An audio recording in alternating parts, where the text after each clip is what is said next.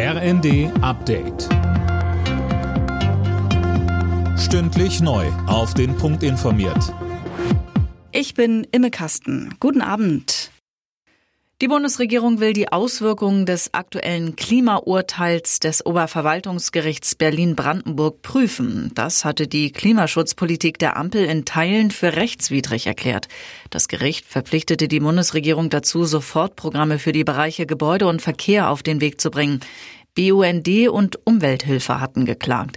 Antje von Broek vom B U N D sagt im Ersten: Klimaschutzziele sind nicht verhandelbar und es sind auch keine Neujahrsvorsätze, die man Jahr für Jahr schieben kann, sondern sie müssen in dem laufenden Jahr und in jedem Sektor eingehalten werden.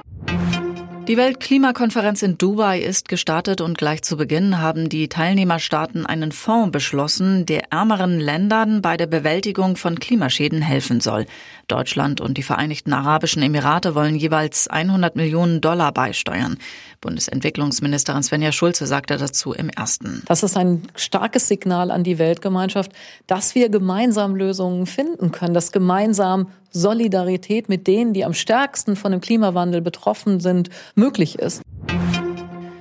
Mit hundert Jahren ist der frühere U S-Außenminister Henry Kissinger gestorben. Bundespräsident Steinmeier würdigt ihn als Freund Deutschlands, der Schlüsselmomente unserer Geschichte miterlebt und mitgestaltet hat. Zum Beispiel habe Kissinger persönlich daran großen Anteil, dass wir heute in einem geeinten und demokratischen Deutschland leben, so Steinmeier.